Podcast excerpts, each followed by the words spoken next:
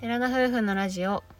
寺田氏おはようございますおはようございます7月28日金曜日第215回目の寺ラジです私たちは DIY したハイエースで日本一周をしている20代夫婦です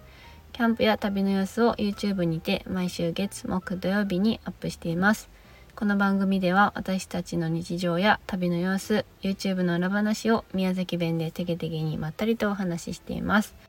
現在私たちは北海道を旅しておりまして名寄市という旭川の上の方にありますキャンプ場にて2泊3日のキャンプをしております場所は朱鞠内湖畔キャンプ場というキャンプ場でございます、大人気のキャンプ場ですね自分たちも YouTube で何回も見たことがあって行ってみたいなって思いつつ、うん後回し後回しに来てやっと今このキャンプ場に来られたっていうところですでその理由もあの熊の出現というか事件があってあの、うん人食い事件でしたかねうんそれ以降一時閉鎖されていたキャンプ場だったんですよねうんで1ヶ月ここ1ヶ月いないぐらいでまた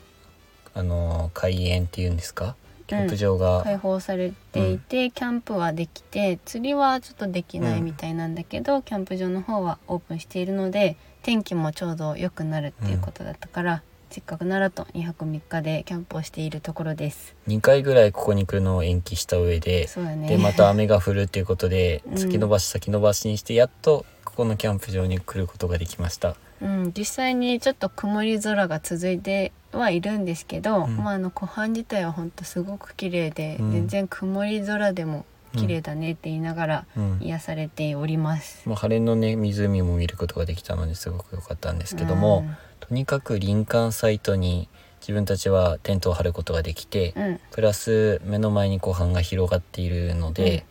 なんというか今までもいっぱい湖畔はいくつか北海道の中でも行ってきたんですけど、うんその中でも僕の中ではトップクラスというか気持ち的にも落ち着きやすいキャンプ場だなと思いました。そうだねプライベート空間が保たれるようなうん場所になっていて実際にサイト自体はあの区画が区切られてるとかじゃなくて、もう本当に自然を生かしたようなサイトばかりなんですけど、うんちょうどね平日っていうこともあるのと、まあ、地元の方視聴者さんにお話聞いたところでは、やっぱその熊の件があってからちょっと人が減っているかなっていうふうに聞いてたので、私たちとしてはねその夏休み期間にも入って夏ってこともあって、うんきっと多いかなと思ってたんだけどそんなこともなかったから、うんほんとゆったりとできてるような感じだね。で驚きるところがチェックインとチェックアウトの時間なんですあよ。そうだね朝8時にチェックインすることができて、うんあのチェックアウトがうん何時だと思います皆さん。えっといやね皆さんに聞いてますあなたはよく知ってます えーなんと翌日の3時までとうん午後3 10時 3, 時っていうことですねそこまでいられるということで24時間以上そうやわねそのキャンプ場に滞在できるという最高のキャンプ場です、うん、九州でキャンプしてる時はもう10時、うん11時が当たり前だったから結構もう朝起きてご飯食べたら片付けないとみたいな感じで結構ね一泊してもゆっくりできないみたいな感覚があったんだけど、まあ北海道はなんて言ったってそういうチェックインチェックアウトの時間がすごく余裕があるから、なんかちょっと感覚が麻痺してきちゃう気もするんだけどすごそうだくねそのおかげでうんゆっくりできるのがありがたいなって思うのと安い。うん安い、うんまあ、今回は他のところと比べたら少しだけ値段はするんですけど1人1,000円ということで、安いんだけどまあ、安いんだけどねそうそれでもうん、今回は2泊3日でキャンプをしておりますはい何回も言っておりますけ ど言いましたっけ言いました2泊3日と、はい言っておりますだからもう一日ゆっくり過ごすことができたりもう撮影をなしで過ごしもしました、昨日はうんここはね車も乗り入れることができるから、うん私たちみたいな車中泊キャンパーっていうのかな、うんうん車中泊で寝泊まりしてる人にとってはすごく便利なキャンプ場だから、キャンピングカーの数とかもね、うん来られててあとはライダーさんとかほんとまちまちなんだけど、うんすごいいろんな方が利用できる絶景キャンプ場になってるかなと思います。ぜひね YouTube で実際の映像は見ていただきたいんですけど、まあ、インスタグラムとかでもね、私が上げてはいるんですが、うん本当に綺麗です。うんまあ今回はゆっくりできたキャンプうん、になったなと思います、はい、ここからは昨日の YouTube のことについて少しお話したいと思うんですけども、はいえー今回最後の方のご飯を食べるシーンが結構長めに撮ってやったと思います、焼きそば弁当ね、うんまだ見てない方はネタバレになっちゃうかもしれませんけどはいそれを多めに入れたのは自分たち的にあの本当にどうでもいい会話で、うんそんなに何もそんなにっていうかいつも何も意識して話はしてないんですけど、うんよくあの話で自分たちももうあそこまで盛り上がれたあーなそうというかしこんなやり取りをしてるんだなと第三者の目目線で見てみると自分たちでも笑ってしまうような会話だったのでちょっと長めに入れてみたんですけどもうん皆さんはどう感じられたでしょうかほんとねあの あれ撮り終わった後に2人でめっちゃなんか盛り上がったねっていうことになったんだけどう、んまあほんと車で生活してると排水っていうのがなかなか出せないっていうこともあって、でその焼きそば弁当を教えてもらった時に、うん中華スープがついてるとそれってどういうことなのって思ってそもそもその湯切りするお湯でうん作れますよっていう風に商品も出してるみたいだから、それめっちゃいいねって思ってやったんだけど実際あれ余っちゃうじゃんってなってから、あれぐらいのなんか討講義っていうかなんかと討二論人でねそう相談しながらひたすら相談しながらやったっていうのが、まあ、うん意外と楽しかったっていうのもあったんだけど、 まうあんそれとね、まあ、なんかちょこちょこ動画の中でもうずいぶん前からお気づきですけど親父ギャグと言いますかダジャレと言いますかうんひどいじゃないですか。レベルはひどいですよね。これ本当リアルな話りょうくんはそういうのばっかり言ってるんです普段からそういうことしか そういうことしか言えてないんですけなどんね。か親父ギャグとかが本当つまんなさすぎて本当昔はマジつまんなって感じだったわけ私も、なのに多分もうそれが定着してしまって普通に言っちゃうみたいなうんうんなんかこうピンときちゃうようになってしまったわけよ多分それは24時間一緒にいることの原因でもあると思そういうう。思考回路になっちゃってるから、うん大体毎回そういう話になっちゃうんだけど、うんこの間コメントでねなんか美味しそうしそもなんとかみシたソいなもパリパリして美味しいって言って、ただ二人で美味しそ うって美味しいとか言ってた会話があって、それを笑ってくれた方がいらっしゃっうんて、吹き出したっていう話をされてたんですけどね。皆さんもなんかダジャレ脳みたいになっちゃうそうて自る分のかたちのな視み聴た者いさんなたちも、そうそう、うん、自分たちはそこは全く意識してなかったから、そうテロップ入れながらも何とも思ってなかったんですけど、そううん、よく言われてみればスタジャレだったわっていうところもあって、うん、うん、自分たちの視聴者さんまでなんか影響を与えてしまっているのかもしれないなはとい感じたところでありました、はいそれそのコメント見て結構笑ってしまったけそどうねそうそう、うんなんか本当自分もくだらないダジャレをつ言ってしまうようになってしまったのかとうん思っております、同レベルですね僕たちあはー最悪だだからあの面白い話はできないですけど そういったことしか言えないっていうところは事実なんですけどまあそういったのも楽しみながら本当に何て言うんだろうな全く自分たちの作った感じではなく素でいつもやっているのでうんそこがもう動画の中にがっつり現れているかなと思って、昨日の話の中も結構それを多めに取り入れて編集をしましたでそれ以外にも旭山動物園にもうん行きたかった旭山動物園ね以前まあそうラジオでは話はしてたかもしれないですけど、ううんんうんすごく楽しめたし癒しの場所になりましたので本当面白いところだからいつか皆さんには行っていただきたいなと思っているところですうんちょっと動画の中だけじゃその中の様子とか全ては伝わらなかったと思うけどうん本当に楽しく僕たちは見れていたのでそこが伝わったらいいなと思ってます。敷地面積が本当に広くて動画は一部だったんだけうど、ん、すごく充実して楽しめるし人もねうん、かなりの人がいたのでうん、大人気スポットなんだなっていうふうに思いました、動物園なのに1,000円ってめっちゃ安いよね、まあ、水族館よりかは動物園の方が安いイメージだけど、うん、水の中のねあの動物もいるのにあの値段でうん、すごい贅沢だなって思いながら楽しみましたまあコメントの中でもすでに昨日のコメントでね、うん肺炎になるっていう噂もあったってぐらいだったらしくて、ああそうなんだ、うあん、それを全然感じさせられないというか、まあ努力もあるんだろうけどね、あすごいいい動物園だなと思いました。バイオパークとはまた全然違った楽しみ方ができるなと思ったところでしたね。ね、大人になっての動物園もこんなに楽しめるんだっていうふうに思ってますい。や本当そうよね。うん。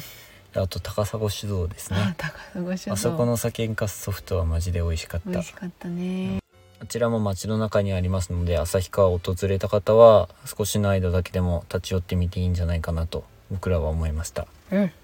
で最後に少し嬉しいことがありましたのでこちらでお話しさせていただきたいなと思うんですけども、うん自分たち朱鞠内湖でキャンプをしている最中にちょうどストーリーを見た視聴者さんの方がわざわざ僕たちに会いに来てくださいまして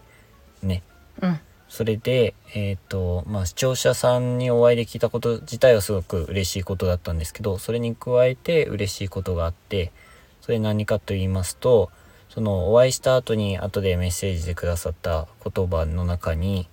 1年前にまあ自分たちのチャンネルを見つけてくださったみたいで、うんちょうどその方がその時その時期にというか気持ちが落ち込んでいてなんか気力もなくなっていた時期があったそうでうん自分たちのチャンネルを見つけた後にそれを見続けているとなんか2人の優しい雰囲気だったりとか、うんなんか優しい風を感じたっていうふうにも言ってくださってたんですけど、うんまあ、それを見てすごく元気をもらうことができたうんだから今も今回お会いした時すごい明るい方で全然そんな風には僕たちは感じなかったけどその塞ぎ込んでた気持ちもすごく晴れやかになったというか晴れたというかそういったことのメッセージを後でいただきましてすごく嬉しいなという風に感じました。うん、私たちのチャンネルを見てくださってる視聴者さんの層自体が、うん保護者の、まあ、私たちの親世代うん、っていう方が多くてご夫婦でねちょ見てくださってる方うもん、たくさんいらっしゃって、ちょうどご夫婦でわざわざお会い会いに来てくださったんですけど、うん、その娘息子感覚でうん、見てくれてるってことがなんか全国にほんとねお母さんお父さんがいっぱいいるみたいな感覚でなんかすごくこちらも温かい気持ちになったしまあ本当 YouTube をしてるとねどうしても数字とかうん、そういうのに気になっちゃうし自分たちもやっぱ成果を出したいみたいなのもあるからそこばっかりになっちゃうんだけどやっぱそういうなんか思いで見てくれてるっていう風うにん、聞くとなんかふと本当我に返ったような感じで誰かのためにとか実際その旅をしていることで楽しさとかそこの情報だとかを発信してるわけなので、うん、まあ、誰かのねためになってそれは別にその実際旅行に行くからじゃあここ行こうとかだけじゃなくて、まあ、元気をもらいたいとか、うん今回のようにね、まあ、そういった力になれてるっていうことをうん、嬉しく思ってなんか配信も続けていきたいなっていうふうにうん。思ったなっていうのがありますね。いつもこの YouTube のコメントももちろんそうなんですけど特にラジオを聞いてくださってる方々は、なんか自分たちを、まあ、僕のたち僕の意識の中では、うんすごく前からあの見守ってくださってるしそういう特にね親目線でうん仕組みを持ってくださってる方が多いのでそれはもちろん分かった上でなんですけどもなんかそういった方に実際にお会いしてはっきりまたお話ししていただけると、より元気にもなったし、うん元気になったっていうとちょっとあれですけど、なんか自分たちもああやっててよかったなっていうふうに思いますしいつもこのラジオのコメントとかあのレターとかで送ってくださうるん皆さんのコメントで、あやっぱりじゃあ頑張ろうっていう気持ちも慣れてはいる,、いるので。なんかすごく励みになったというか励まされるために自分たちでやってるわけじゃないんだけどね、うやんっぱついその言葉に甘えちゃうというか、うんなんて言えばいいんだろうなうまく言えないんですけうど、んそのそこから僕もやる気僕たちもやる気をもらってると言いますかう、んうん我に返ってあの動画作成とか旅も続けられているってところがあるなと思いました、まあ、いろんな方が自分たちのこ自分の健康が第一だからとか、うんその旅を楽しむことを忘れないでねっていうふうに言ってくださるから、うんまあそこは特に今は意識しながら編集ばっかりとかじゃなくてなんか目的ばっかりとかじゃなく、今は気持ちも変えられてるし今回の「締まりない子」もそういう気持ちちでも2泊3日ゆっくりしようやみたいな感じでやれた部分もあったのでそこはもう今後は忘れずにやっていきたいなと強く思ったところですかね。うん本当ね視聴者さんにお会いする機会もありがたいことに北海道に来て増えたこともああったりとかやっぱうんコメントとかインスタとかラジオとかで、まあそのやり取りする中で、まあ自分たちもそのその言葉に安心できるしうんもう本当ゆっくりしようとか気を体調とかね運転とかも気をつけようとかもうんなんか素直にそうそうしようっていうふうに思うことができるからうんなんか本当いつもありがたいなというふうに思っています。はい、で本当あお会いする方皆さんすげえ優しい雰囲気の方ばかりでそうあこんな優しい人が見てくれてるんだっていうのがね、まあ、何よりも嬉しいです感謝ですね感謝で一す度その直接コメントとかでいただいた方とかは、うんなんか自分たちのチャンネルを見てくださってる方々のコメントをその方が見ると、うん皆さん優しい方が多いと思うって、うん寺田夫婦さんの視聴者さんは優しい方が多いと思いますよっうてん言ってくださる方もいらして、まあうん本当にその通りだなと思っていた部分だったので、本当ありがたいなと思います、まあこれから本当全国を回っていくので